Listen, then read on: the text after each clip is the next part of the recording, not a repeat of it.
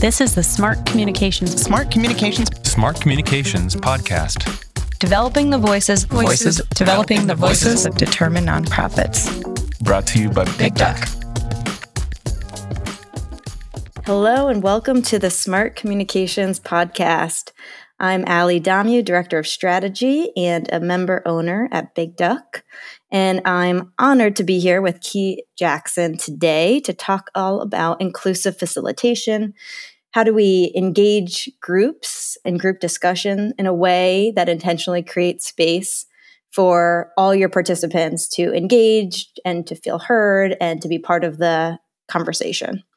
So, Key and I first had a chance to meet several years ago when Key co facilitated a day long racial justice workshop at Big Duck that I had the pleasure of attending with my colleagues. And Key and their co facilitator really just wowed our team with their facilitation skills, how they held space for really deep, important conversations that we were having about equity at Big Duck. And they together really kind of inspired us at Big Duck to deepen our facilitation practice. So Key's work really has stuck internally at our organization, and I'm just really honored and excited that Key was willing to join us today to share with you a little bit about how they approach facilitation, how Key thinks about this work, and weaves it into the awesome work that they're doing now in the nonprofit sector. So before I welcome Key officially, just want to share a little bit more about Key. Key is a First Nations Black queer radical dreamer who is committed to weaving the strength of their community into sustainable social change. Key has co founded multiple youth centered initiatives and has provided training and facilitation support to thousands of youth organizations and communities across the nation. A co founder of Southern Organizer Academy, Key's writing has been published by Colorlines, with upcoming works on conflict resolution to be released in the fall. And Key currently serves as the Deputy Executive Director for Programs and Power Building at GLSEN, a national organization dedicated to creating safe, inclusive, and affirming learning environments where LGBTQ plus youth can thrive. And as I shared with Key, I think that is the coolest title that I've ever heard of a nonprofit person. Power building. That's awesome. Well, welcome to the show, Key. We are so happy that you're here. Thank you so much. Yeah, thanks, Ally. I'm super excited to be with you. Maybe we could start with how would you define facilitation? What does that mean? What's the practice of it? I think the thing that really kicked off my understanding of facilitation is in these sort of broader community based spaces where you have people who are coming together to collectively understand where we have been, where we are, and where it is we're trying to go. I think we do facilitation work when we're facilitating like how to feed our families, and we do facilitation work when we're in a meeting space trying to figure out how we're going to get this thing done that we need to get done or how we're going to build relationships with each other. I view facilitation as this interesting thing where, in some cases, it is this sort of sacred role where you are being asked and trusted with a collective's ability to navigate space together. And sometimes just the navigating of the space is all we're hoping to accomplish on a given day is how do we build relationships, communicate with one another, sort of dream and vision together. In other spaces, the facilitation is really the role of supporting people in getting to where it is they're trying to go and making sure that everybody in the space is able to feel sort of seen, heard, and valued along the way. So I think that the role of the facilitator, there's many roles, right? There's timekeeper, it is value holder, it is vibe checker, it is the person that's sort of tasked with how do we get us to go in the direction it is that we need to go. And why do you think it's important for one person to kind of like be holding that space versus a group sort of directing itself, especially in moments where there is some kind of outcome that the group is hoping for? Why is having someone in the mindset of a facilitator important in those group situations? In like a organizational setting, I actually usually love having two facilitators. There's a difference if we're talking about like meeting facilitation versus a training facilitation. But I think having multiple energies that are sort of tasked with holding the space can be really useful. And it's important because every single person that comes into your room has a wealth of experience of what it means to navigate the world. And so there is potential to bring all of those different ways of navigating together. And and sometimes you don't need a facilitator, right? I think about spaces where people have been in like really deep relationship with one another for years and years and years. They just sort of know who is great at what, who gets joy out of doing this thing. It sort of flows really naturally and sort of sands those relationships or this deep knowing and understanding of how every single person in the room functions and what role they like to play, what role they don't like to play. It can be useful to have folks that are really dedicated to seeing the wholeness of the room and to sort of holding folks to this idea of actively participating in cultivating the destination, sort of the where it is that we're going.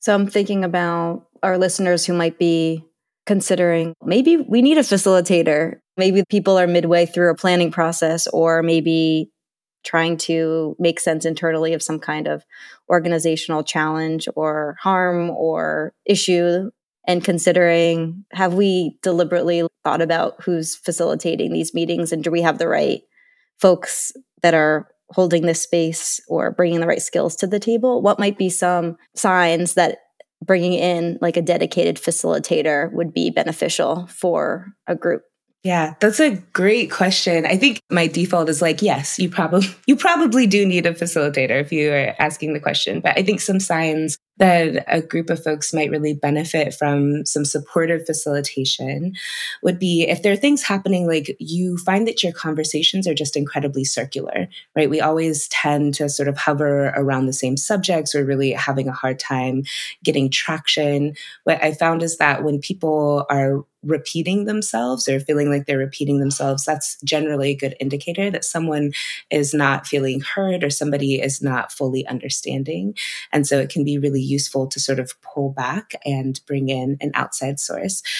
The other time it can be helpful is if, if we're trying to get to a destination or make a decision about something that's pretty high stakes, like everybody's got something to gain or something to lose. I don't know that there's ever such a thing as neutrality fully, but to pull in somebody that maybe doesn't have the same sort of relationship to whatever it is we're trying to accomplish can be useful in clarifying what it is we're trying to move. So I think anytime there's an element of confusion, there is a question of like who is holding the weight of what piece of moving this forward. There is a desire to have everyone participate equally. Sometimes it's hard in an organization on a team to be the person that's facilitating the conversation or the process because you can't participate as fully if you're not the person who's sort of tasked with holding it. So we want everyone in the team to be able to participate evenly. I think sometimes that's also a good indicator that it's time to pull in someone to do the facilitative work. So let's talk about that creating a space where everyone can participate fully. It sounds like that should always be happening, but why is it so difficult to do that? And I was wondering if you could share a little bit about some facilitation practices or skills that you bring to the spaces that you facilitate to support that inclusive facilitation to create that space where all people can engage and feel comfortable joining into the discussion or process. Yes full and even participation is pretty difficult if we're not really intentional about inclusion for some of the reasons that we already know. As I'm talking, I'm going to invite you to imagine a nonprofit organization in particular. But thinking about the fact that everyone who comes into a space holds an identity knowing that in them holding that identity, there are also many interconnecting systems of oppression that are sort of at that we're all interfacing with. In various ways and every day, every sort of second basis. So if we know that we are dealing with things like white supremacy, we're dealing with colonization, we're dealing with capitalism, we're dealing with patriarchy, sort of dealing with all of these influences on just the individual level, what it means to move in my day to day life. But we're also dealing with them on an institutional level, how they show up inside of our organizations.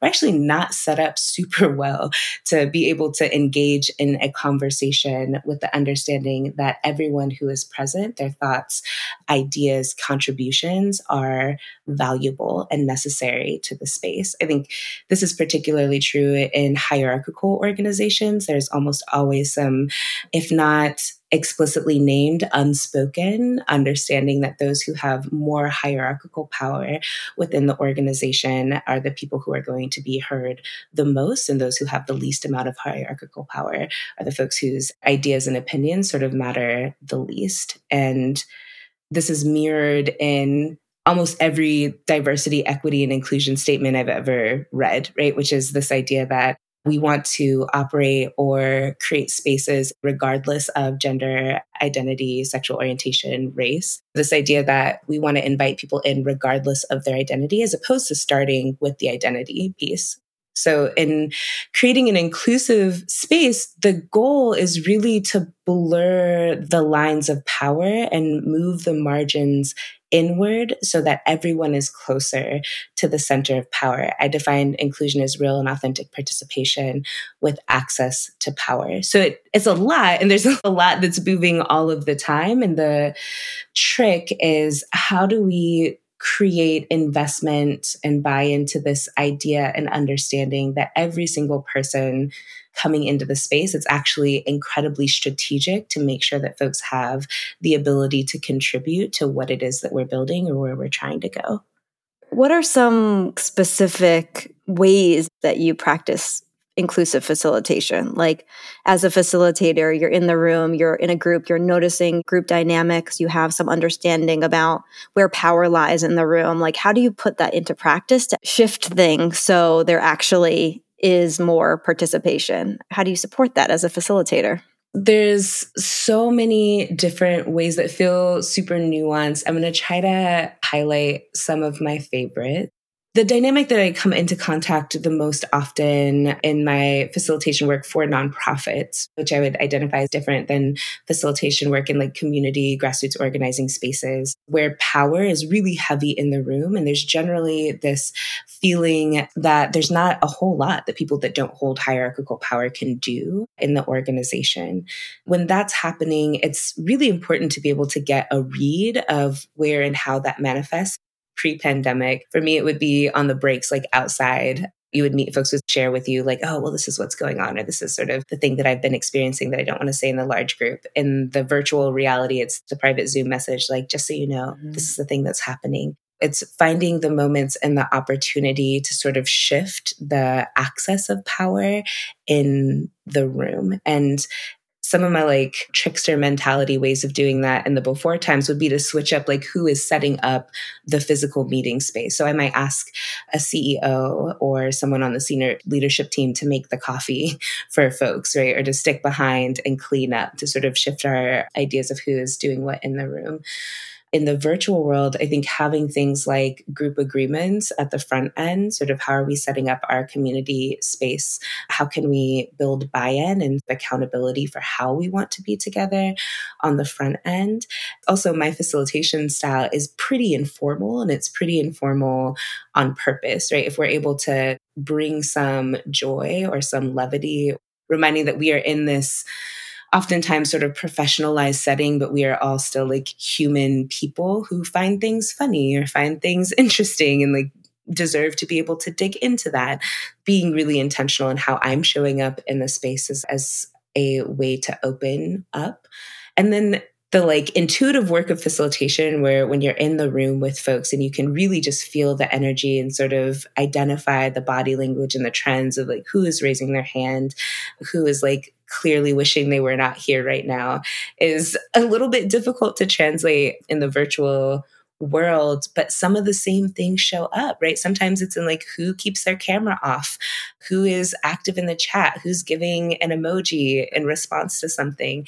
I think it can be really useful to make sure that you are inviting folks into participation and being really clear and sort of what are the ways in which you are asking for folks to facilitate. So we're taking away from the idea that people have to sort of intuit or figure out how to navigate how they can provide their input in the space. So it's creating those really clear pathways to engagement that can sort of help to open up the space for folks. My last question is you talked about setting group norms at the start of a meeting together. Do you have a favorite norm that you like to see groups embrace or something that you kind of put out to groups as something to consider that you find to be really helpful? Yeah, I have so many favorites and it depends on the group, right? It really depends on the folks that are in the space. And so if you have a group that maybe people know each other a little bit better, they're a little bit more prone to joyfulness, they sort of have an understanding of their own tendencies as a group, then there are norms like Elmo that's just funny to say, which is enough already. Let's move on. Nice. It's a norm where we can sort of playfully call out a name, like, all right, we've hovered here. We've done what we can do. Let's continue on process. I love that. I've never heard of that before. Elmo. Right. I had no idea where you're going with that.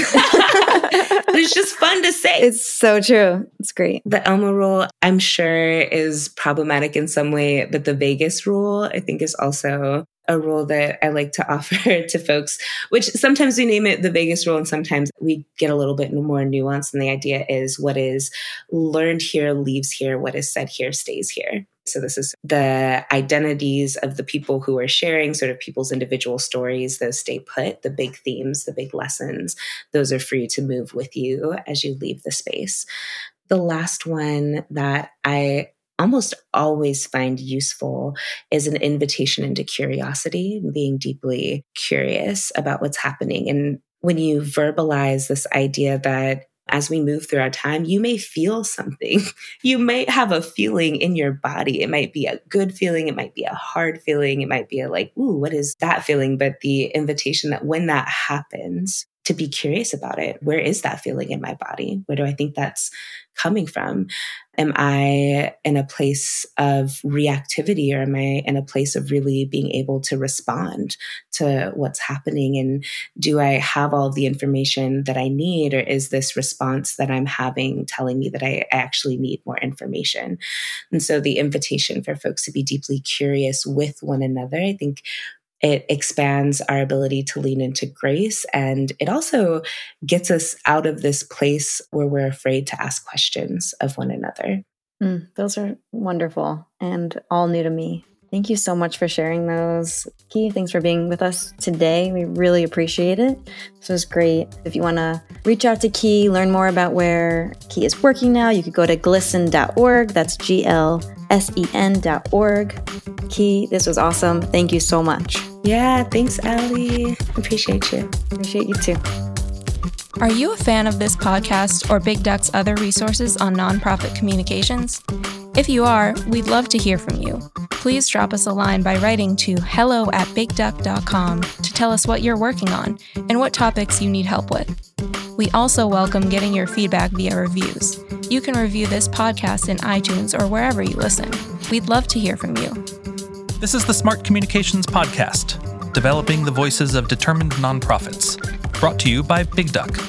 Big Duck is an agency that puts smart communications in the hands of nonprofits. We help our nonprofit clients develop strong brands, strong campaigns, and strong teams that advance their missions and achieve their goals. Connect with us at bigduck.com.